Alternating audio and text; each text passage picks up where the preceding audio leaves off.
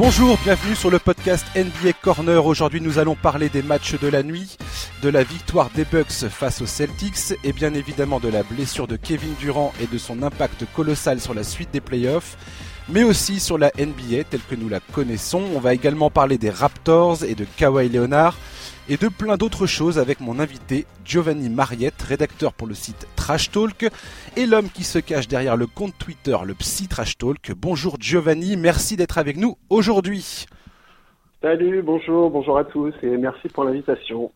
Alors cette nuit, on a eu euh, pas mal de d'actualités bouillantes avec notamment la victoire des Bucks. Est-ce que tu as pu voir ça et qu'est-ce que tu en as pensé?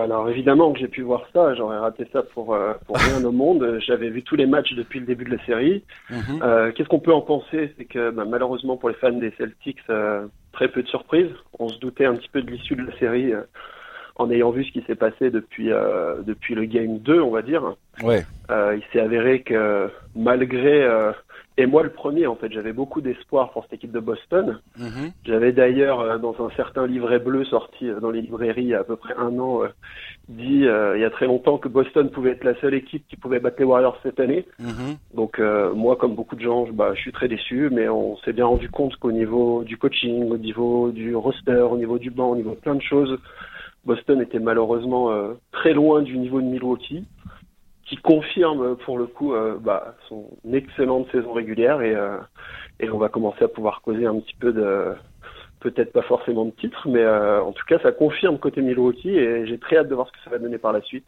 Mmh. Pour Boston, par, par contre, il va y avoir beaucoup de questionnements qui vont arriver bientôt là. Oui, clairement. Ouais. Moi, je sais que quand on a commencé les playoffs, euh, les Celtics, vu la saison régulière qui nous ont pondu avec euh, tous les dysfonctionnements en termes de, de collectif hein, euh, et notamment de mentalité, je parle de mhm. Kyrie Irving et de son leadership plus que douteux pendant la saison. On va en parler. après le premier match, moi j'avais prédit à peu près un 4-2 pour les pour les Milwaukee Bucks. Après le premier match, je me suis senti très bête. Je me suis dit oula, Brad Stevens, il nous a, sorti la, tactique, euh, la stratégie imparable pour arrêter Giannis. Et au final, ils ont plié quatre matchs derrière. Et euh, moi, je suis surpris euh, que ça fasse quatre matchs, enfin quatre victoires consécutives pour Milwaukee. Je suis pas surpris de la défaite des Celtics parce que ça va pour moi, dans la, suite de la saison, quoi. Et et puis je vois Terry Rosier qui a qui a souligné en conférence de presse après le match que effectivement ce qu'on redoutait, à savoir le la mésentente collective au sein du, de l'effectif, était bel et bien euh, une réalité. Ouais, on l'a très bien vu et euh, de toute façon on aura largement le temps de revenir sur euh, sur l'avenir de cette équipe. Mais le gros souci déjà dans cette équipe de Boston, c'est au niveau du leadership. Euh, on remarque dans ces playoffs que des Kawhi Leonard, des Giannis, des Durant, des James Harden, des Jokic, euh, on ne peut pas faire de, de campagne de playoffs euh, positive sans un vrai leader. Pas forcément dans les statistiques, même si euh, tous les leaders que je viens de citer sont exceptionnels statistiquement, mais mhm. on a au moins besoin d'un leader dans le dans l'état d'esprit, dans le hustle, dans enfin dans le fait de dire voilà les copains on part à la guerre, il faut y aller. Malheureusement, euh, on a vu dans cette série que les leaders à ce niveau-là, c'était Alor Ford et Marcus Morris. Que, j'adore. Euh, Alors Ford, c'est un de mes joueurs préférés. Mais euh, se dire que c'est les deux joueurs que je viens de citer sont les deux mecs qui sont les plus euh, les plus courageux sur le terrain, qui vont au mastic, il y a un gros problème quelque part. Et c'est ce qui me fait dire que bah il y a un énorme problème Kyrie Irving à Boston qui bah voilà Kyrie qui est un joueur exceptionnel individuellement qui est capable de fulgurance mais euh, j'ai pas cité Daniel Lillard aussi, et c'est pour ça que j'en parle maintenant. Euh, mmh. On n'a pas, il nous faut pas un mec qui, fait des fulgurances en playoff. Il nous faut un mec qui est fulgurant à chaque match. Exactement. Euh, voilà. Et on attend un Kyrie Irving dans une série de playoffs contre les Bucks qui tourne à 35 points de moyenne. Enfin, il y a, il y a il n'y a, pas une autre, une autre solution pour passer face à cette équipe de Milwaukee. Après, voilà, il a croqué, il a pris énormément de tirs. Au moins, c'est des tirs qu'il a pris, il a essayé. Mais euh, voilà, Kyrie Irving, c'est pas ce joueur qui va tourner à 30 points sur une série. Et euh, moi, j'en reviens à penser que bah, c'est pas forcément un mec qui est fait pour être leader. C'est un mec qui est. Mmh. Après, c'est une conclusion peut-être hâtive. On a, on a vu par exemple avec Damien Lillard l'année dernière, qui a pris une sauce euh, phénoménale en playoff. Voilà, un an plus tard, il s'est servi de, cette défaite-là, il s'est reconstruit, ça lui a permis peut-être de, réfléchir à plein de choses et on voit où il en est aujourd'hui. Aujourd'hui, moi, Kyrie Irving, je pense pas que c'est un joueur de ce, de, ce statut-là. Ça veut pas mhm. dire que c'est un mauvais gars, mais euh, moi, personnellement, en tant que GM ou en tant que coach, je construirais pas mon équipe autour de lui. Euh, donc voilà, donc à réfléchir. De toute façon, je pense que son avenir, euh, là à Boston, cette série, elle a fait beaucoup de mal. Ouais, clairement. J'imagine que dans les prochains mois, il y a beaucoup de questions qui vont se poser. Il y a de très grandes chances que Kyrie soit pas à Boston à la, à la rentrée. Et pour moi, c'est quelque chose d'assez logique. Ouais, ouais. je, je, comptais parler de Kyrie Irving un peu plus tard, mais on va en parler maintenant parce que tu, tu, tu lances bien le sujet. Et effectivement, moi, Kyrie Irving, ce que je ressens par rapport à ces playoffs, c'est que c'est pas un, c'est pas un numéro 1. C'est pas oh définitivement le, un franchise player au final. Je pense que c'est ça la, la, finalité pour moi de la chose. Quand on voit euh, un truc qui m'a fait hurler de rire euh, pendant le match 4, quand Kyrie Irving commençait à, à, pointer du doigt ses coéquipiers, laissez-moi prendre Giannis en un contre un en défense. Et t'as juste envie de dire, mais mon gars, mais tout le monde sait que t'es que t'es un panier percé en, en défense. Euh, Giannis... le mec a déjà pris la foudre par Georgie pendant toute la série. Complètement. Euh, Giannis, euh, ni Jalen Brown, ni Jason Tatum ne sont en mesure de l'arrêter. Euh, c'est pas toi qui, voilà, c'est pas toi qui va faire le boulot. Et, et, et cette espèce de, de pseudo, euh, je prends mes responsabilités, laissez-moi faire. Attendez, mais c'est, ça marchera pas. Et, euh, et au-delà de ça, on a vu cette saison euh, les erreurs de communication où il a commencé à s'en prendre aux, jeunes joueurs de l'équipe, à dire un peu n'importe quoi, à, désolidariser le groupe finalement. Et, Irving, pour moi, c'est clairement un, excellent second couteau. On l'a vu avec LeBron James, c'est le mec qui va te planter des shoots incroyables, qui va être euh, le gars qui va rajouter à, la misère que, que ton numéro 1 va planter mais c'est pas le gars qui va te qui va te porter une franchise. Définitivement, je pense que pour moi ces playoffs ont démontré ça et euh, il a il a démontré par A plus B que c'était pas c'était pas ça quoi. Voilà. Bah, clairement, après Kyrie, je pense pas que ça parte forcément d'un mauvais sentiment, mais il a fait tout un pataquès en, en quittant Cleveland euh, à base j'ai envie d'être un franchise player, j'ai envie mmh. d'avoir ma franchise, donc forcément déjà il s'est mis énormément de pression sur les épaules. Euh, parce que quand tu arrives chez les Pelicans ou euh, chez les Grizzlies, tu peux être un franchise player. Quand tu arrives à Boston, euh, une franchise avec une histoire, franchise avec un, une fanbase énorme, une franchise avec un roster fabuleux. Exactement. Il s'est mis énormément de pression sur les épaules. il fait une saison régulière qui qui est pas vilaine parce qu'on parle de la d'une saison compliquée pour Boston, mais évidemment il y a eu des déclarations, il y a eu des dissensions dans l'équipe, mais à l'arrivée ils font 48 victoires, donc c'est plutôt pépère. Mhm. Ils ont l'avantage l'avantage du terrain au premier tour, donc c'est pas si mal. Mais euh, voilà, à partir du moment où euh, il commence à y avoir des mauvaises perfs, parce que, euh, pas forcément parce que t'es mauvais, mais parce qu'en face, t'as une équipe de fous, tout simplement, euh, bah voilà, lui, il a lancé un peu ses dernières forces dans la bataille, il a essayé de fédérer comme il pouvait, et comme tu viens de le dire, c'est là qu'on se rend compte que c'est pas un leader, parce qu'il le fait pas de la bonne manière. Déjà, quand tu dois fédérer, tu le fais par, tu le fais par les gestes, tu le fais par les actions que tu mets sur le terrain, par l'intensité défensive.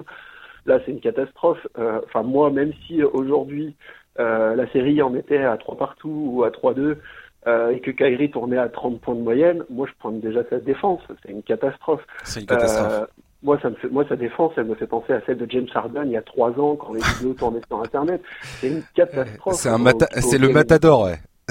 Ah, c'est honteux, c'est honteux dans, dans l'intensité. Au game 2, au game 3, il prend 35 points par le duo George-Hill-Connaughton. Euh, il leur laisse des boulevards, il vient pas en aide, il boxe out pas au rebond, il en a clairement rien à secouer. Et euh, enfin rien que pour ça, euh, c'est absolument pas un leader. Moi pour moi un leader c'est un mec qui voilà qui, qui est qui est impressionnant par l'exemple, par ce qu'il monte sur le terrain et enfin, là c'est une catastrophe. Après voilà l'adresse au tir, il fait 6 sur 22 c'est pas un souci quoi. James Harden le, fait une fois sur dix, euh, on l'a fait toute la saison, euh, ça va, ça vient, on sait, on sait ce que ça donne quoi. Je parlais de Lillard tout à l'heure, euh, voilà, 6 sur 22, c'est ce qu'il faisait euh, l'année dernière en playoff, on a vu ce que ça donnait cette année. Par contre, dans l'intensité et dans le, dans l'exemple qu'il doit montrer Exactement. aux plus jeunes, parce que en plus, bon lui est pas vieux non plus, mais c'est un roster jeune, quoi. Boston, Jalen Brown, Jason Tatum, Thierry Rozier, enfin, faut, ils ont besoin d'un guide, ils ont besoin d'un mec qui, qui montre l'exemple, quoi. Exactement, ouais. C'est ça, c'est l'exemplarité finalement. Et Kyrie Irving, il a quand même croqué la feuille de match euh, en essayant de, de, de, de prendre pour lui cette espèce de rôle de vas-y, je vais, je vais porter l'équipe sur mes épaules offensivement et parce que comme tu dis défensivement on sait très bien que Kyrie Irving il va pas peser sur, sur la rencontre. Et là offensivement qui plus est euh, il a complètement il s'est complètement troué. Je veux dire euh, ces, statistiques sont absolument immondes au tir. Ah oui, même euh, Russell Westbrook c'est Ray Allen à côté exactement. Ce qui est ce qui est incroyable au final de dire ça. Oui, oui, et puis de toute façon, à partir du moment où, voilà, le match 1, après, euh, un match 1, c'est un match 1, on l'a vu au premier tour avec les Nets, avec, euh, avec euh, je sais plus qui a pris un, un match déjà à l'Est, euh, qui a pris, qui a fait un upset au premier match à l'Est, les Nets, et, et, et, et, et Aide-moi. Euh, les, les, Nets et Orlando. Orlando avec ce premier match. On a vu ce que ça donne un match 1. Voilà, euh, on redécouvre un peu la match-up, euh, le temps que ça se mette un peu en branle. Quoi. Donc voilà, le game 1, je le mets un petit peu de côté. Moi, ça m'a pas spécialement rassuré parce que voilà, j'ai dit attention, le grec là, il va pas tourner à 10 points sur toute la série. C'était sûr. Mais après, voilà, tu perds le match 2, tu perds le match 3. Euh, à partir du, du, moment où tu perds à domicile, où tu perds l'avantage du terrain que tu avais récupéré, après, ça se joue dans la tête aussi. Euh, et si t'as pas, euh, enfin voilà, si t'es si t'es pas un vrai bonhomme dans la tête, euh, bah tu te tu te perds complètement dans une série comme ça. Et c'est là qu'on voit aussi que au niveau émotionnel, au niveau psychologique, Kairi Enfin voilà, c'est pas c'est pas le guerrier qu'on, enfin c'est pas le mec que j'emmènerais à la guerre moi personnellement. Euh, je, je sais pas. Moi, il m'a il m'a toujours impressionné quand il était à Cleveland, à côté de LeBron, parce que c'était le pour moi le parfait complément de, de LeBron à, Cleveland. Exactement, celui qu'on attend un peu moins. Voilà. Il avait toujours cette pression sur les épaules. Il avait toujours cette capacité à planter des, des shoots assassins. Euh, à, à, rajouter derrière euh, derrière les exploits individuels de LeBron James. Et, et, quand je parle d'exploits individuels, LeBron, il a cette faculté de faire jouer tout le monde autour de lui. Ce que j'allais dire. Ce euh, ce que Kyrie Irving a, a, toujours galéré à faire. Et là, le match d'hier, par exemple, tout le début du match, le gars, il doit, il doit shooter euh, 10 fois, 11 fois, 12 fois. Il a zéro passe décisive. Pendant tout ce temps-là, il ne, il ne participe pas à créer du jeu. Et, et quand tu es le leader de l'équipe, quand tu es le meneur de jeu, qui plus est, et que tu es, ce, es, cette personne, là, il est censé être cette personne, faire jouer les autres. Et il le fait pas. Et, et j'ai été extrêmement déçu. Et, et c'est pour ça que pour moi, Kyrie, c'est pas, c'est pas ce mec-là. Voilà, clairement. Là, pour moi, il n'y a pas photo quoi. Et, bon courage à la franchise qui va l'avoir euh, l'an prochain. J'espère qu'ils prendront quelqu'un d'autre avec lui parce que s'il se retrouve euh, seul leader de l'équipe, on, voit bien que c'est un problème. Je voulais aussi faire. Il y, a clairement, il y a clairement un choix à faire. Parce que je voulais juste revenir en fait sur le fait de faire un, un meneur qui fait pas forcément jouer les autres. On voit par exemple Lillard à Portland voilà, qui a, qui a évidemment le, qui est dans le moule collectif parce que c'est une équipe qui est bien coachée avec des joueurs intelligents, mhm. mais euh, c'est pas forcément à proprement parler un mec qui va tourner à 12 passes par match. Par contre, euh, ça, tu peux te permettre de le faire quand quand dans la tête euh, t'es en es en phase avec ton tir quoi. Et le souci en fait avec Kyrie, c'est que là rien n'allait du tout. c'est sûr. Ouais. Oh, et puis bravo à Budenholzer qui a qui a finalement très bien ajusté. Il n'était pas réputé pour ça, moi. C'est ce que j'avais dit après les, les premiers matchs. Euh, souvent, c'est un problème. C'était un problème auparavant euh, avec ce coach, euh, son, son espèce de, de côté un peu borné où il essaye de, il continue de faire ce qu'il fait parce que ça a fonctionné en saison régulière, alors que les playoffs c'est justement un jeu d'ajustement. Là, il a très bien ajusté les, les choses et à tel point qu'il a, il a enchaîné quatre victoires consécutives. Je voulais aussi faire un clin d'œil à, à Brad Stevens, euh, qui pour moi reste un excellent coach. Il a tout à fait pris ses responsabilités en conférence de presse. Il a dit voilà, j'ai, j'ai réalisé une très mauvaise série face à Milwaukee. Il a, il a reconnu la supériorité des Bucks euh, sur le terrain et, euh, et, j'ai trouvé ça classe de sa part. J'ai trouvé ça. Ouais, bah ça de toute façon, que pouvait-il dire d'autre et ouais. enfin, c'est quelque chose qu'on a tous vu et on sait que voilà, on sait que l'échec des Celtics sur cette série, a, après à remettre aussi, euh, enfin à relativiser parce que je veux dire ils prennent pas, ils prennent pas 4-1 contre euh, contre les Chicago Bulls de 2019 quoi. Ils prennent 4-1 contre des mecs qui seront peut-être champions NBA. C'est clair. Donc à partir du moment où tu es moins fort, tu reconnais que tu es moins fort. Par contre, c'est sûr qu'il y a, enfin, sur la manière, euh, il y a des choses à redire, mais euh, enfin, moi, je préfère retenir que enfin, les mecs ont tout simplement perdu contre bien plus fort qu'eux dans la tête et puis, et puis au niveau basket, tout simplement. Clairement. En parlant de champions NBA, euh, on va enchaîner sur les Warriors et les Rockets. Match 5 euh, très très tendu. Est marqué par la blessure de Kevin Durant. Les, les Warriors ont réussi à s'imposer de façon. moi, j'y croyais, j'y croyais moyennement quand quand Durant est sorti. au final, ça s'est très bien passé pour eux. Curry, tout d'un coup, a retrouvé son sa touche offensive. Draymond Green a été absolument impressionnant. Qu'est-ce que tu ressors de ce match 5, toi?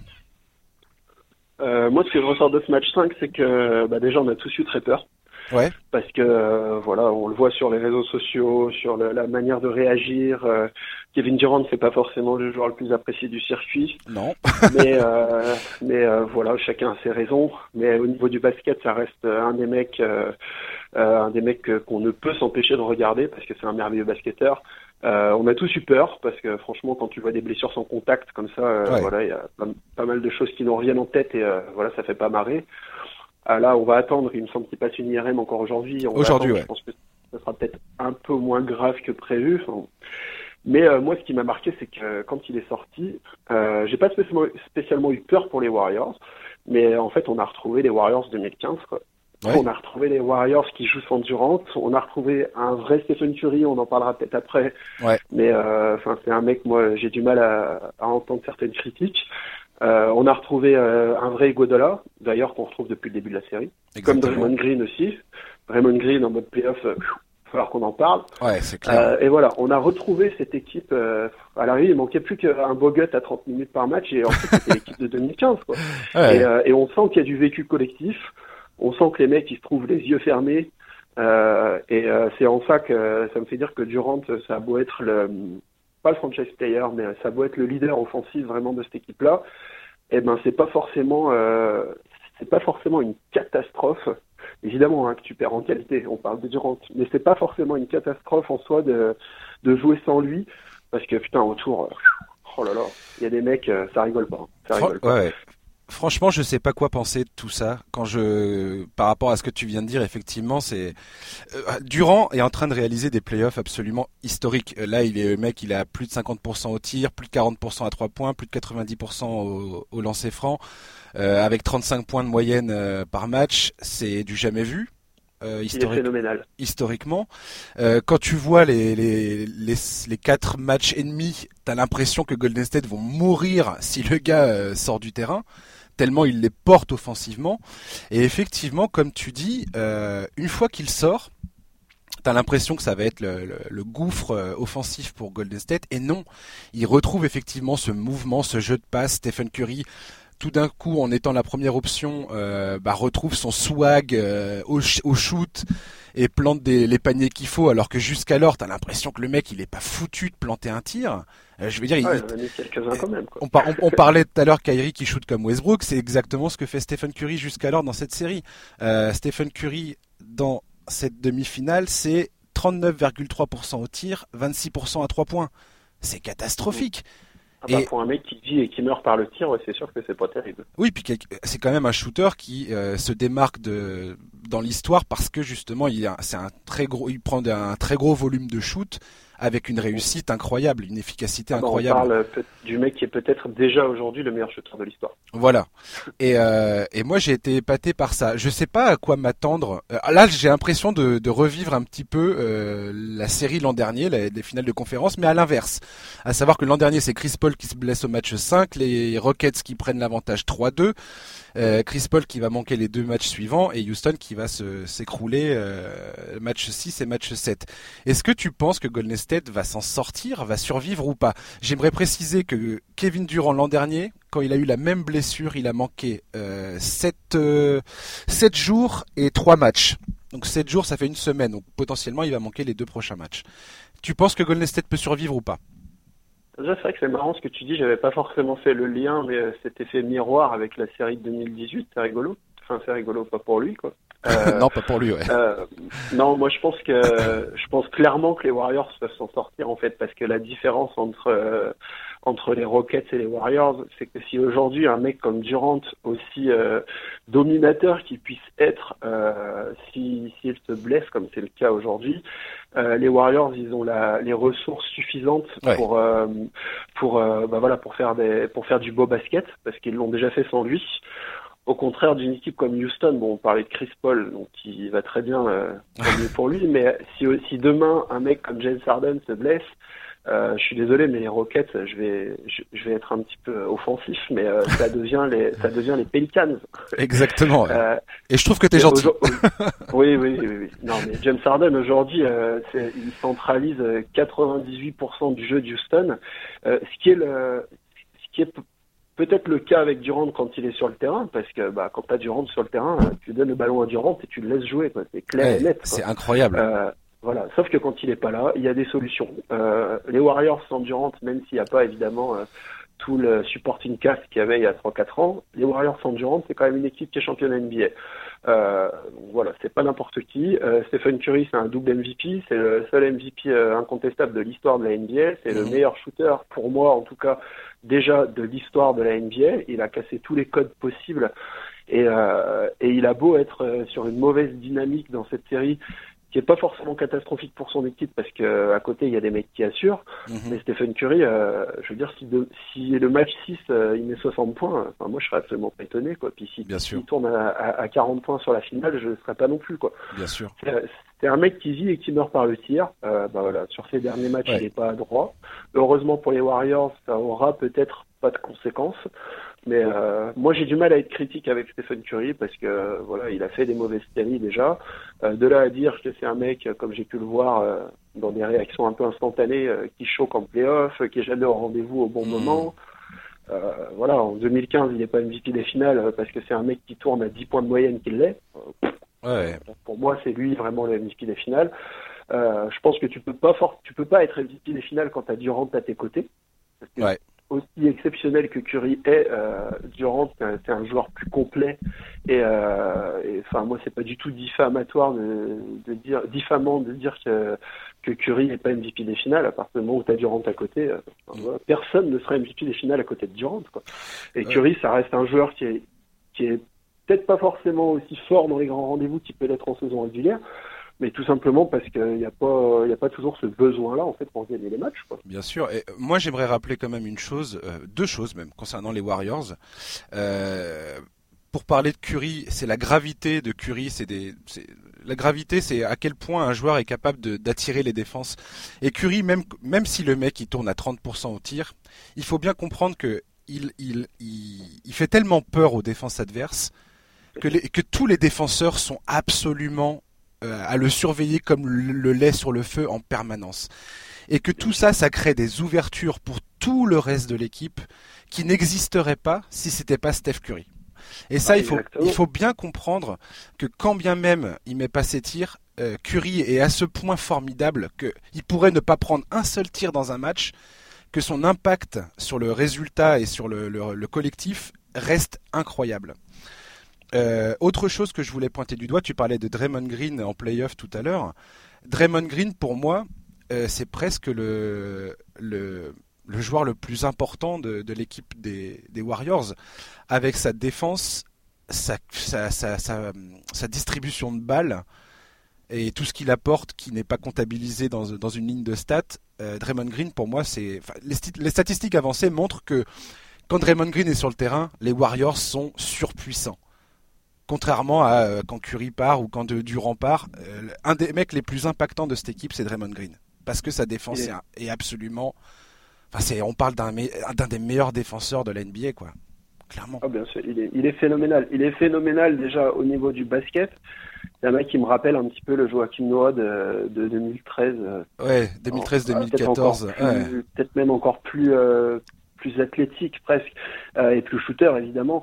Mais c'est un, un, mec évidemment en attaque qui va profiter des espaces pour euh, mettre ses tirs ouverts, ce qu'il n'a pas forcément fait euh, en saison régulière. Quand Draymond Green commence à mettre ses tirs ouverts, c'est censé être le joueur le moins doué offensivement de l'équipe. bah là, ça commence à devenir compliqué. En défense, bah tu viens de le dire, en défense, il est exceptionnel. C'est un mec qui est capable de défendre sur les cinq postes. C'est un mec qui va, qui va, aller pousser Curry, qui va aller pousser Durant s'il fait pas l'effort c'est un mec, euh, quand tu te retrouves à moins 5, moins 6, euh, bah, qui va mettre une patate euh, à Chris Paul ou à James Harden pour réveiller un peu tout le monde. Et, après, voilà, il peut être qualifié de joueur dirty, mais enfin, on a vu bien pire. Hein. les gens s'extasient devant les Pistons des années 80, Exactement, des années 80 ils jouaient comme ça aussi. Moi, j'adore ce joueur. J'adore ce joueur. Il en fait parfois trop. Euh, mais il y a besoin de ce genre de joueur dans une équipe comme ça, parce que tout exceptionnel que peuvent être les Warriors euh, quand il y a un petit coup de moins bien, surtout face à une équipe aussi forte que Houston, si t'as pas de Raymond Green pour rameuter les troupes en Exactement, face, euh, bah voilà, tu prends un écart et tu perds le match. Et là, Raymond Green, il est fabuleux, il est fabuleux en défense, il est fabuleux en attaque il en fait, voilà, il fait tout son cinéma, mais c'est du cinéma utile, contrairement à certains. Lui, tous ses faits et gestes, en fait, euh, derrière, c'est suivi de, deux points, c'est suivi d'un stop défensif. Oh, le gars, c'est vraiment le, c'est le moteur, c'est le, c'est le cœur de cette équipe. Et j'en parlais la semaine dernière, sa faculté, par exemple, de, de casser complètement la relation entre Arden et Capella sur les, les, passes lobées au panier. Je veux dire, par exemple. Ce truc-là, pour, pour moi, c'est la preuve même que Draymond Green est un, est un défenseur euh, hors norme. Parce que toutes les autres équipes se font avoir en permanence sur ce truc. Et lui arrive à, rompre cette relation et à empêcher Houston de se servir de ça. Et pour moi, c'est la, la, preuve ultime de, de l'importance de ce gars-là. Et c'est l'âme de cette équipe en finale. C'est c'est l'homme forceur, c'est le c'est le gars qui va porter ses, ses coéquipiers, qui va donner euh, l'espèce de de supplément d'âme sur le terrain à tous ses coéquipiers. Et, et, et, une équipe a besoin d'un mec comme ça. Et à ah Golden bah, State, c'est ce mec-là. Point barre. Tout à fait. Après, c'est un défenseur qui est, qui est vraiment sous-coté à mon sens, parce que voilà, c'est pas. Il est devenu. Ouais, ouais c'est pas une défense qui se voit sur le sur le dans le dans les box scores il, il aura pas six interceptions il aura pas six contre euh, c'est juste que c'est le mec qui est suffisamment fort pour défendre sur le sur James Harden comme tu viens de le dire qui est suffisamment fort pour euh, défendre pas trop près pas trop loin pour empêcher le pick and roll avec une capella c'est le mec qui est suffisamment costaud pour box out euh, des, des, des, pivots de, de 110 kilos. Euh, il est rapide, il est, il est malin, il est, euh, c'est, enfin, c'est vraiment comme, ouais, comme tu l'as dit, c'est un joueur essentiel. Aujourd'hui, t'enlèves enfin pour moi, aujourd'hui, l'absence de Draymond Green, serait bien plus euh, problématique pour les Warriors que celle de Kevin Durant. Parce que Kevin Durant, tu trouves des solutions. Tu as Stephen Curry, tu as un petit peu Clay Thompson, mais tu as surtout Curry qui peut reprendre un peu de leadership. Mm, mm, mm. Si tu enlèves Draymond Green, tu absolument personne qui peut jouer le rôle qu'il joue. De toute façon, en NBA, c'est euh, on aurait à réfléchir, mais je pense que c'est le, seul mec vraiment qui, est capable d'être aussi utile euh, dans, son, dans son rôle en fait. Je suis à 200% d'accord avec toi. Et je comprends qu'il énerve beaucoup de, fans. Je comprends que ce mec-là, ah bah tu joues dans l'équipe adverse, c'est forcément le mec que tu détestes quoi. Enfin, si, ah bah, tu supportes voilà. Si, si c'est pas ton équipe euh, Golden State, forcément t'as envie de le, as envie de le trucider, mais, mais c'est, c'est, c'est, c'est sa force, c'est ça quoi. Ah mais c'est trop bien quoi. Je veux dire le mec, il y a le, le match vient de commencer, il y a 2-2 au score, euh, le gars monte les muscles et tout, il tire la langue. et c'est trop bien, c'est trop bien. C'est les playoffs quoi. On a besoin de ces ambiances là, on a besoin de mecs qui en font trop. Et encore une fois, comme je disais tout à l'heure par rapport à Kyrie, c'est un mec euh, aujourd'hui et qui finira sûrement avec un palmarès encore plus gros, mais aujourd'hui qui a suffisamment prouvé pour se permettre euh, ce genre de ce, genre de, de, comportement. Si demain euh, un Ben Simmons ou un Joel Embiid il fait le malin comme ça, on va dire bah, et à juste titre, bah commence à, gagner un peu des matchs importants, arrête d'avoir la chiasse dans les matchs importants. et, mais voilà, Draymond aujourd'hui, il a éteint la, pratiquement la totalité de la NBA individuellement. il a des titres, enfin, il peut se permettre ce genre de comportement parce que sur le terrain, il assure, quoi, tout simplement. Exactement. Ouais. Exactement, le mec il, il peut ouvrir, il peut l'ouvrir parce que effectivement derrière euh, il a il a les résultats quoi. C'est clair. Pas comme certains. Je je j'ai envie de parler de Joel Embiid, mais on va en parler plus tard. Euh, pardon. je j'ai préparé 10 questions euh, pour le psy trash talk. Je m'adresse au psy trash talk désormais. Attention. Oh, transformation. Transformation. 10 questions sur les playoffs. On va essayer de faire des réponses. On va essayer de pas s'étendre trop longtemps sur les réponses. On va essayer d'être, euh, de faire simple et efficace, ok? C'est parti. Allez, c'est parti. Euh, ma première question au psy. Euh, si tu dois choisir trois joueurs de ces playoffs pour un match de playground, tu prends qui et pourquoi? Donc du 3 contre 3. Ouais, ouais, ouais. Alors, bon, bah allez, on va lui donner un peu de crédit. Déjà, je vais prendre Kyrie parce que sur le playground, Kyrie Irving, il a pas son pareil. Ok. voilà. Je vais prendre James Harden c'est pareil sur de l'individuel, faut que ça aille vite, playground, euh, allez, James Harden, et il me faut un grand, il me faut un grand, euh, un grand qui court, bah, Giannis Antetokounmpo. Ok. Parce que j'allais dire, défensivement, ton équipe, pour l'instant, c'est une catastrophe. Ah, mais Giannis, il se met en tourelle, il empêche tous les ballons de rentrer, et puis il faut que ça aille vite. Ok, ça marche. Donc Giannis, Kyrie et Arden. Ouais. Ça marche. Euh, deuxième question. Est-ce qu'il y a encore un espoir pour Gordon Hayward ou est-ce qu'on n'a plus rien à en tirer de ce joueur? C'est triste cette histoire. Elle est triste. Ouais, c'est malheureux. C'est malheureux. Après, c'est malheureux oui et non parce que quand il est parti de Utah, euh, il a clairement dit que lui, il n'avait pas envie d'être un leader, il n'avait pas envie d'être un franchise player. J'ai trouvé ça un peu dommage et un, peu faible de sa part. Euh, je pense mm. que ça ne deviendra pas un Chandler Parsons.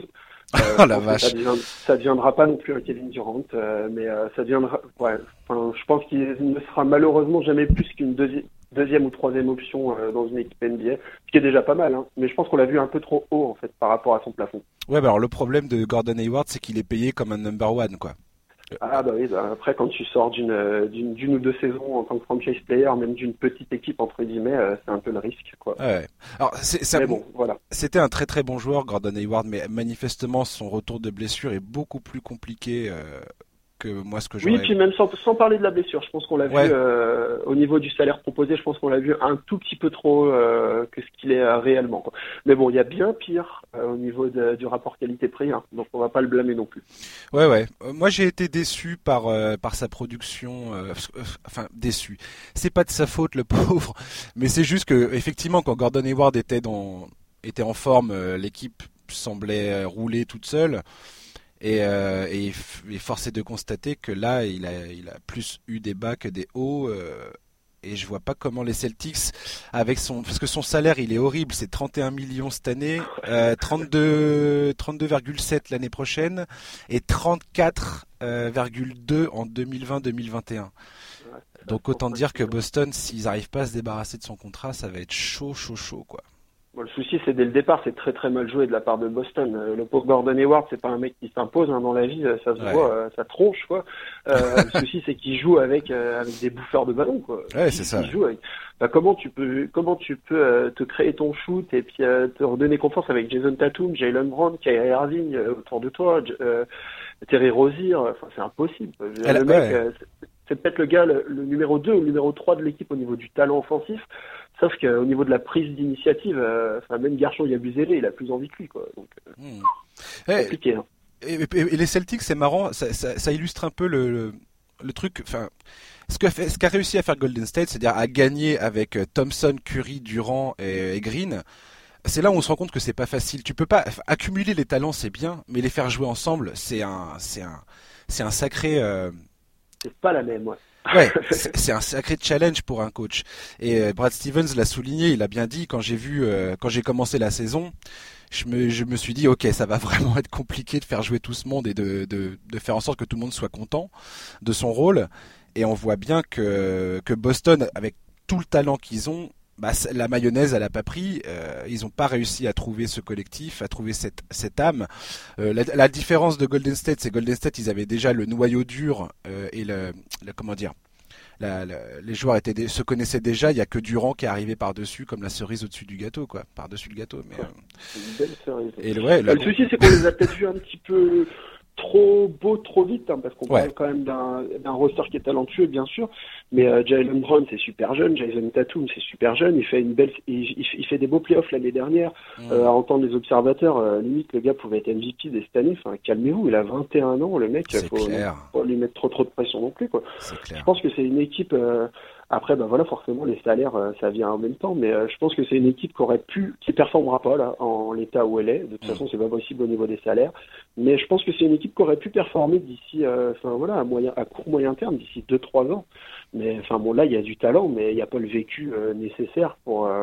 voilà, Draymond Green, il arrive en en 2012, un truc comme ça. Enfin, ils ont mm. déjà quelques années de, de boulot de avant d'arriver à. Ben voilà. Et là, mm. Boston, c'est tout frais, quoi. C'est tout frais. Puis en mm. plus, quand t'as, on a parlé tout à l'heure, quand t'as pas les leaders qu'il faut, bah, ça devient compliqué, quoi. Exactement.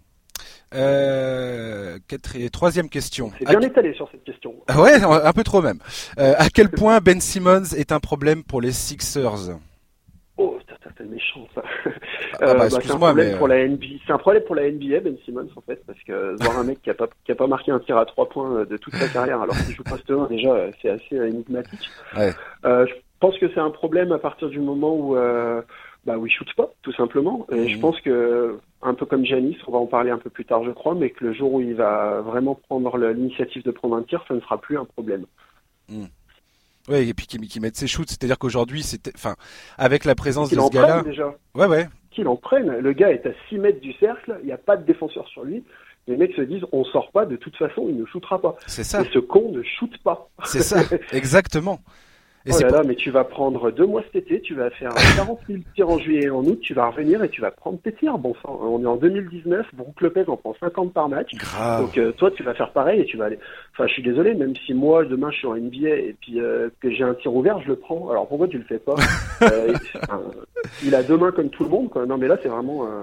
Enfin, c'est vraiment étrange en fait. On dirait qu'il a fait un pari et qu'il n'a pas le droit. Et puis c'est surtout un cadeau pour les défenses adverses, c'est-à-dire que si tu peux te permettre d'ignorer un joueur, comme tu dis, euh, sur un, rayon de, de, 5 mètres autour du cercle, c'est tout bénef. C'est trop facile ah bah, de défendre derrière.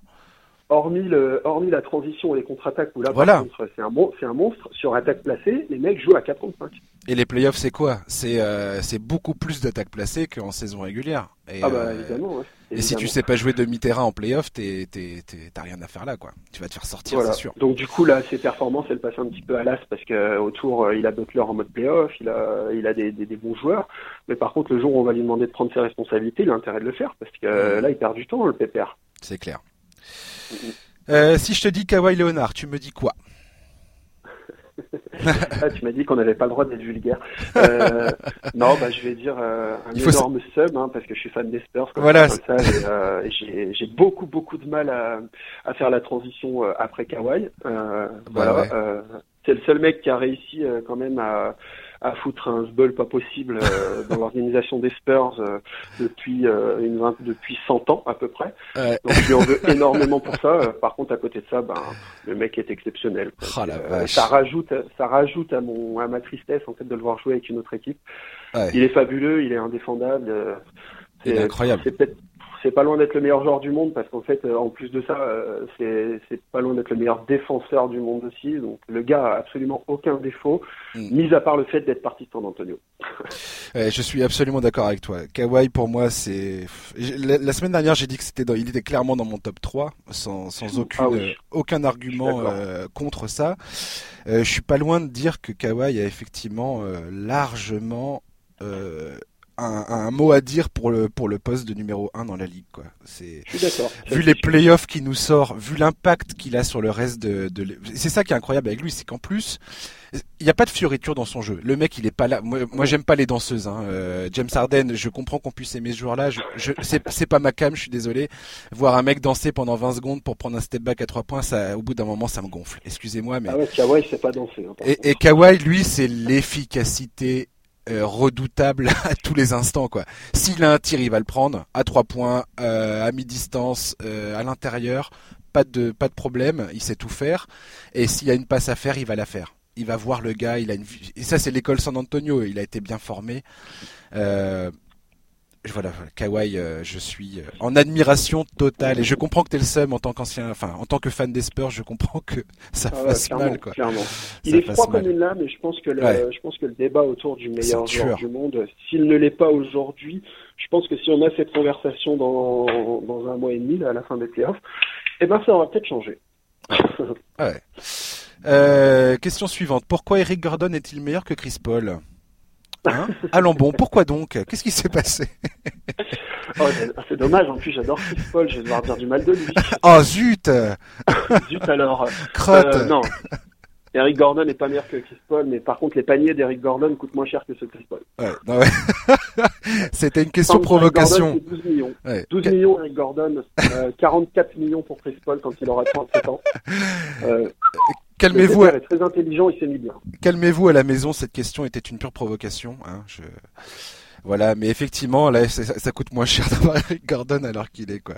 Ah, il a un meilleur rapport qualité-prix en tout cas, ça on peut pas lui enlever. Hein. La vache. Il y, a une stat qui m'a qui m'a fait beaucoup rire euh, par rapport au match d'hier soir, euh, notamment le fait que Harden, une fois que Durant a été blessé, Harden a pris un tir et Chris Paul, euh, sur le match entier, réalise un de, un de ses pires matchs en carrière en playoff.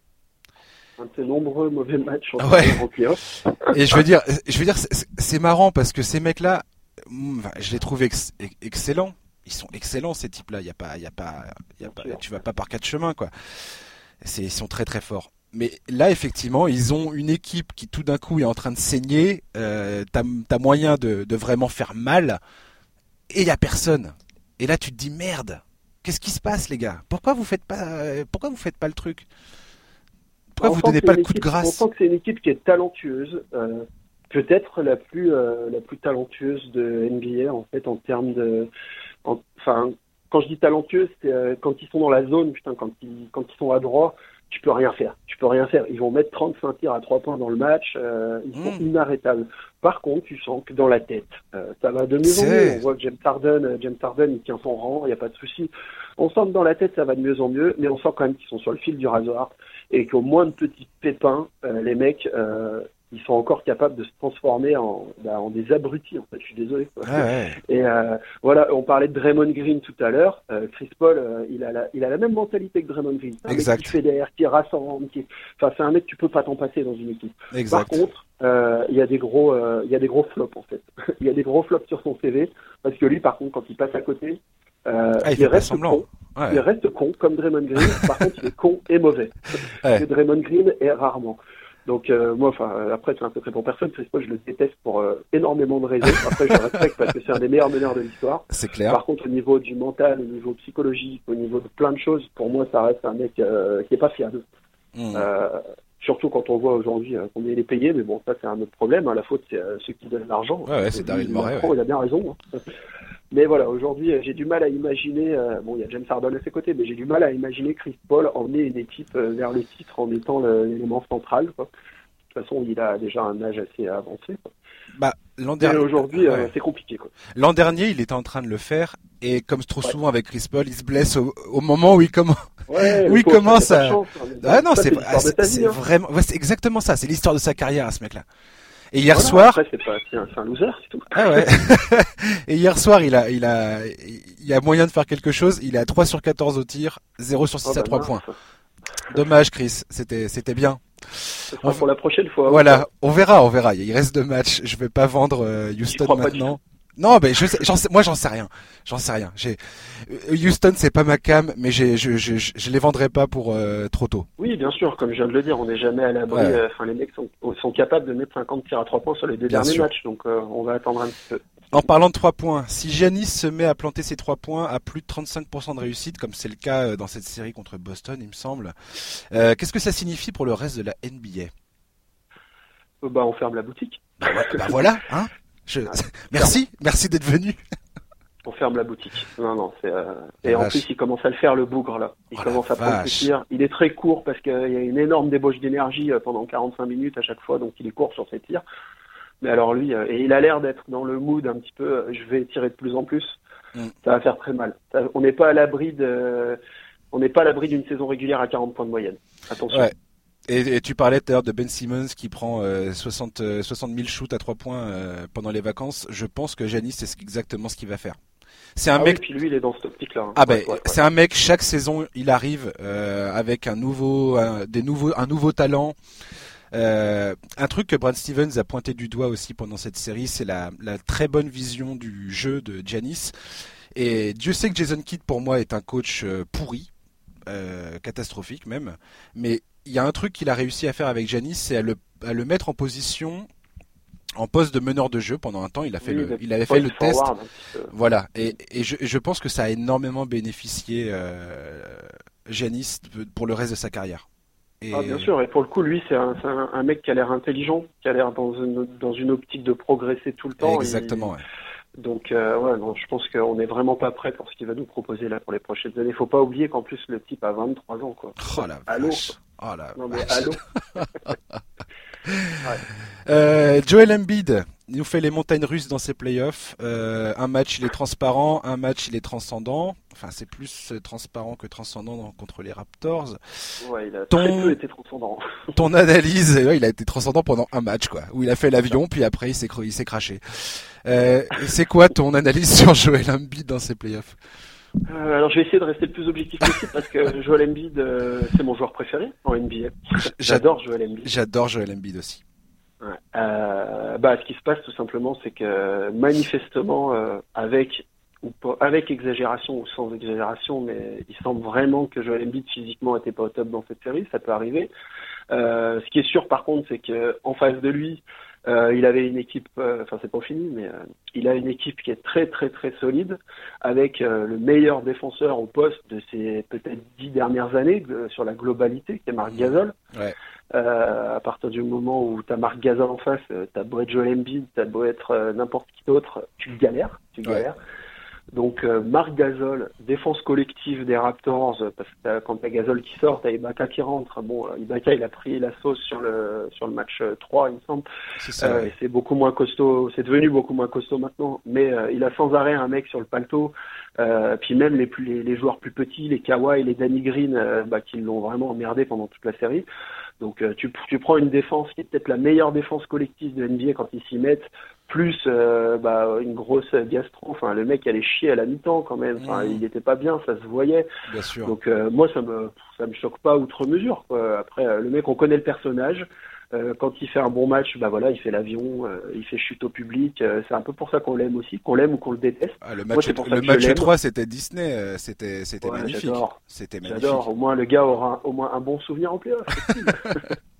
et voilà. Et après, c'est pareil, c'est un joueur qui est jeune. Euh, je pense qu'il a le temps de dominer, il a le temps de faire des, des trucs absolument fous. Vous mm. savez, il est tombé plus, plus fort que lui collectivement, ça, il n'y a pas de doute. Individuellement, euh, pas forcément au niveau de la puissance de plein de choses, mais dans le gadin. Embiid, c'est encore un gamin, quoi. Il joue Bien à l'instinct. Euh, en face de lui, il y a un vieux loup de mer, quoi. On a bouffé des comme lui euh, depuis 10 ans, quoi. Donc, ça me choque pas, vu. quoi. N'importe qui prend la sauce contre Gazal, ou presque, quoi. Donc, ouais, ouais. Voilà, il n'y a pas de souci. Il est tombé sur plus fort que lui. C'est ouais. Il n'était pas en forme, donc euh, à l'arrivée, tu prends une volée, quoi, puis c'est tout. Pendant, pendant le, le, le numéro que j'avais enregistré avec Bastien, j'avais, j'avais pointé du doigt justement les, les stats de Embiid face à Gasol, et Gasol lui a toujours mis la misère. Ah bah évidemment. Euh, évidemment. Il faut souligner aussi le fait que Nick Nurse a fait un bon, un bon ajustement, c'est-à-dire que maintenant il, il fait jouer Ibaka et Gasol ensemble notamment mmh. pour arrêter de prendre euh, le, la flotte au rebond offensif et au rebond, enfin sur les rebonds quoi et pour justement avoir une aide défensive un peu plus euh, un peu plus correcte euh, sur euh, Joël et ça marche très très très bien. Il y a un truc qui qui, qui, que j'ai trouvé très intéressant concernant la, la, la, suite de la carrière de Joel Embiid.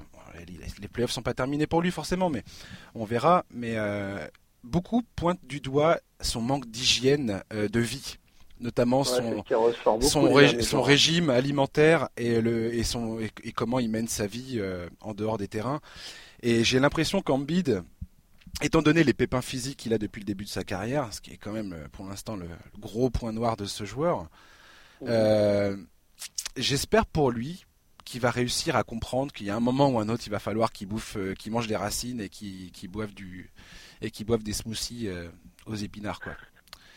Parce que parce que non, mais parce que sinon j'ai l'impression, j'ai peur que ça le ça, ça, le ça le desserve en fait. Euh, de de pas de, de, pas adopter justement cette cette hygiène de vie qui est qui aujourd'hui est nécessaire. Tu vois même historiquement beaucoup de joueurs très très forts ont un moment ou un autre ont compris qu'il fallait euh, bah, se nourrir convenablement, dormir euh, et s'entraîner. Tout sauf Shaquille O'Neal. Ouais, tout sauf Shaquille O'Neal. Mais Shaquille O'Neal était une était était une anomalie de la nature. Eh ben justement, moi, c'est marrant que, enfin, je le dis pas innocemment quoi. Ouais. Moi, j'ai souvent coutume de dire toujours avec un, un poil d'exagération, mais mm -hmm. que Joel Embiid, en fait, c'est un espèce de mix entre Hakim Olajuwon et Shaquille O'Neal. C'est pas faux, ouais. Euh, je suis d'accord. Parce que voilà, le mec a un footoir phénoménal, il a une puissance aujourd'hui au niveau de la puissance, euh, quand il a envie de tout écraser, c'est clairement le joueur le plus puissant de toute la NBA. Et je pense que justement le fait de le fait de vivre un petit peu comme un de, comme il l'entend, ça fait ça fait aussi partie de la personnalité du gars. Euh, bon après on lui demande pas de, de, de, de s'astreindre à un régime de fou toute sa carrière quoi, mais, mais je pense que ça fait partie de, de la personnalité du gars de, vivre un peu comme il l'entend. Ouais. Euh, c'est sûr que bah, c'est sûr qu'aujourd'hui quand tu vois les, les phénomènes comme Giannis qui font super attention, qui ont pas un pet de, enfin une IMC euh, phénoménale, Kawhi Leonard. T'as forcément besoin de faire attention, surtout si tu veux faire une carrière euh, qui dure à la Vince Carter. Ouais. Mais je pense, je pense pas que ce soit forcément une enfin le, point central de, de, son travail pour les années à venir. Après, c'est sûr que le point central, c'est dans la tête. C'est dans la tête, c'est dans le sens où, voilà, dans le sens où il faut prendre chaque match de saison régulière comme une finale NBA. Il faut prendre chaque match de playoff comme une finale NBA. Ça, après, moi, je m'en fais pas pour lui parce que ça reste un, ça reste un mec qui est jeune, qui est dans une équipe de jeunes, dans une équipe de bolos, un peu entre guillemets, quoi. Il, est là, il rigole avec Ben Simmons en conférence de presse, il se fout la gueule de Jared Dudley. il a Butler à côté, euh, qui est un immense joueur, mais qui est, qui est un immense bolos aussi, hein, pour moi. Donc, euh, Brett Brown, il est là, c'est un peu le directeur de colonie. Euh, bon, faites les cons, mais rentrez à l'heure, quoi. C'est ça. Euh, je pense que le jour où Joel Embiid, il va avoir un, il va avoir un coach qui lui sert un peu la vis. Là, par contre, je pense que ça va faire très très mal. Après, voilà, l'hygiène de vie, euh, on sait que, on sait qu'il y a des, euh, il y a des sirènes en NBA, euh, des hmm. sirènes au KFC, des sirènes au Burger King. C'est difficile de, c'est difficile de, de, bah, de, de, résister. De pas les voir, quoi. Bien sûr. Moi, je pense pas que ce soit forcément le point central de ces progrès à venir. Ouais, je sais pas. Moi, je, dis, je disais ça par rapport à sa, comment dire, à son intégrité physique, au fait que physiquement, il, il va falloir qu'il qui fasse attention à, enfin, physiquement à tenir le coup sur la distance, quoi. oui, après, bah, il y a toujours cette histoire de régularité ça passe, dans les matchs. Ouais, ouais, il y a, y a un, gros enchaînement de matchs à gérer chaque année. Après, ça passe aussi par le travail de, du staff médical. On sait qu'il y a des staffs médicaux à NBA qui sont plus, euh, qui sont plus en point que d'autres c'est sûr qu'on doit y penser. Après, ça va, ça a l'air d'aller quand même, même s'il y a eu quelques flops cette année. Euh, c'est plus le Joel Embiid euh, d'il y, a deux ans qui était économisé un match sur trois. là, on voit qu'il a réussi cette année quand même à plusieurs reprises à, enchaîner les matchs. Je sais pas combien de matchs il a cette année, mais il doit bien être à 65 ou 70. Euh, ça, c'était inespéré il y a deux ans. Donc euh, je pense qu'avec le temps, euh, enfin voilà, et puis ça reste un gamin aussi. Il va, il va comprendre la nécessité qu'il y a en NBA bah, d'être un minimum sérieux, et puis, euh, et puis, ça va le faire. Ça va le faire. une autre question pour le psy trash talk, Nicolas Jokic. Il me dit quoi le psy trash talk par rapport à Nicolas? Bah, Charcuterie, là, pour lui. Je pense pas qu'il ait une grosse hygiène alimentaire. non, et puis pour être plus sérieux, pour moi c'est le meilleur joueur de ces playoffs. Oh vache. Devant, ouais, devant, devant tous les mecs qu'on a cités précédemment. Euh, bon, après, il y a les match-up aussi qui font que. Mais aujourd'hui, c'est le meilleur joueur des playoffs. Euh, il est phénoménal. Il, est, incroyable. Euh, il est physique, il est adroit, il est intelligent, il est dirty, il est, il est, oh là là, c'est c'est le joueur de basket ultime avec un corps de cochon de lait quoi. Euh, et moi j'ai énormément de, j'ai énormément de respect pour ce genre de gars parce que moi j'ai un corps de cochon de lait, mais absolument aucune de toutes les qualités que je viens de citer. Merde. Donc il, est fabuleux, il est fabuleux. Après, on connaît le QI basket des joueurs des, des joueurs serbes, des joueurs de toute cette région du monde là, mais il est phénoménal. J'espère vraiment que bon, ça, va être compliqué pour les Nuggets, mais, euh, mais j'espère vraiment que lui, pour le coup, au niveau de, là, on parlait de, d'hygiène alimentaire, de plein de choses avec Joel Embiid.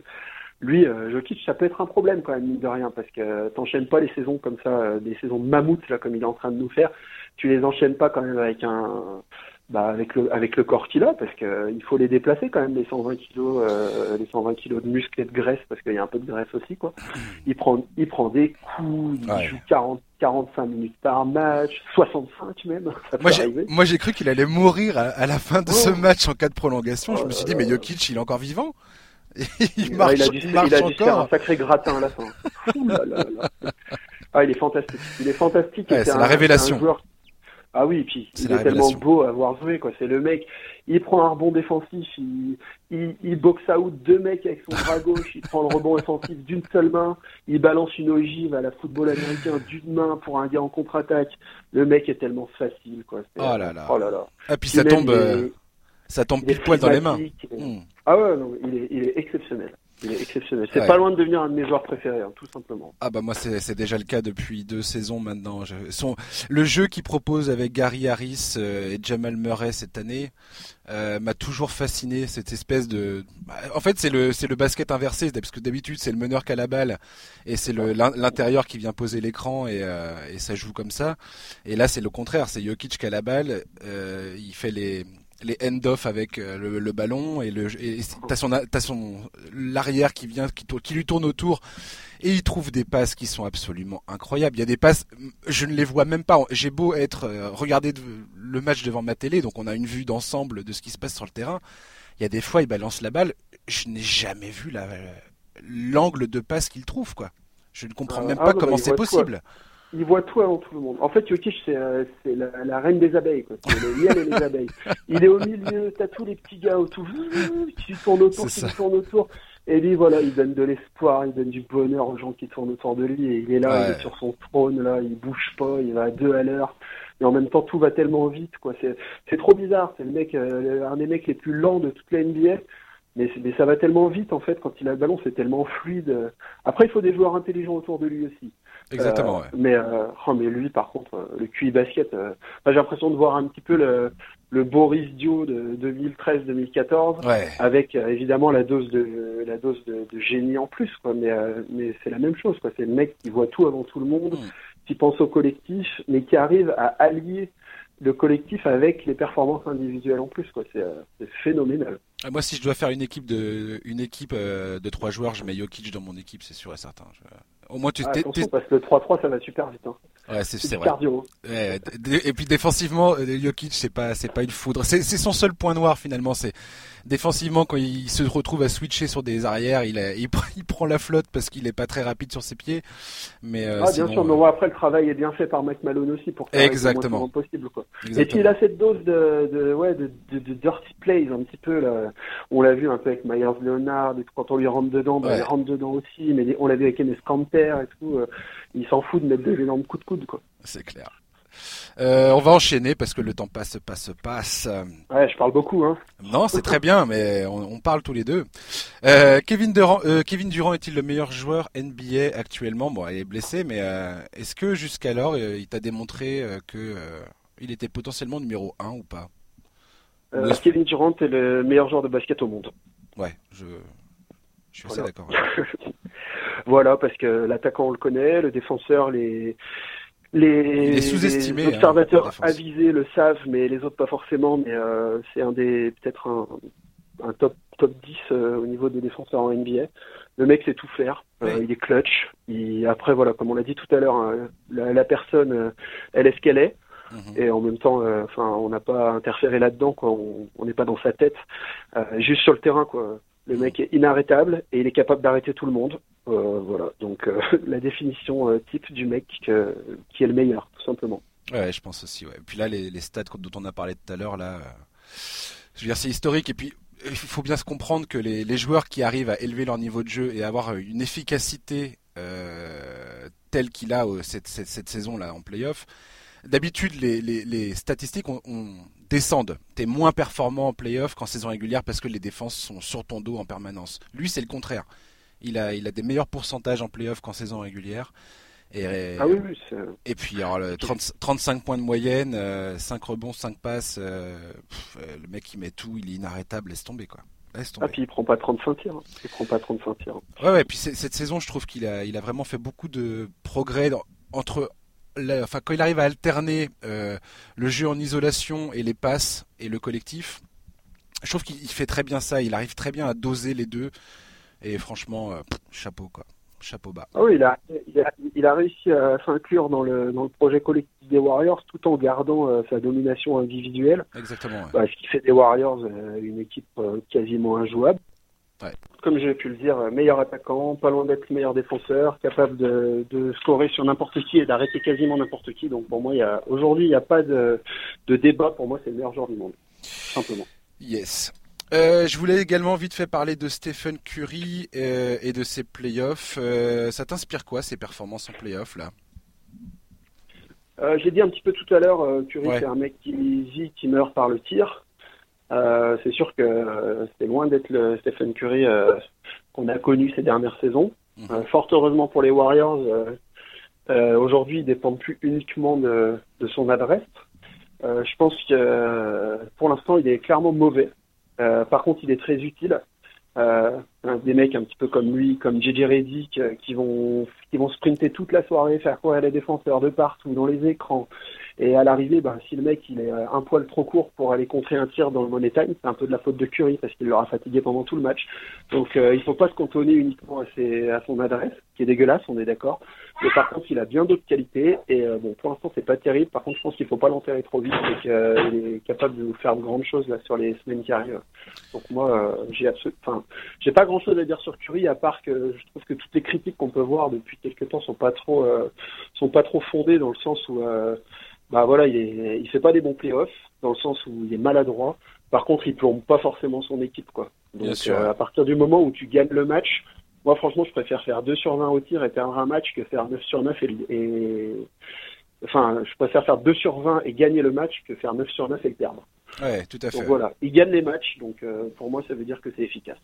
Ouais, comme tu disais tout à l'heure, Curry, il a un impact sur le jeu et sur le collectif qui va bien au-delà de ses adresses, euh, de son adresse au tir. Donc, euh, pour moi, effectivement. Ah oui, tout, ce qui, tout ce qui se voit pas sur la feuille. Euh, moi, j'aimerais bien lui mettre un bracelet au poignet pour savoir combien de kilomètres il fait dans un match. Ah ouais. Le mec fait que courir, il fatigue les gens. Il est, il est là, il est là.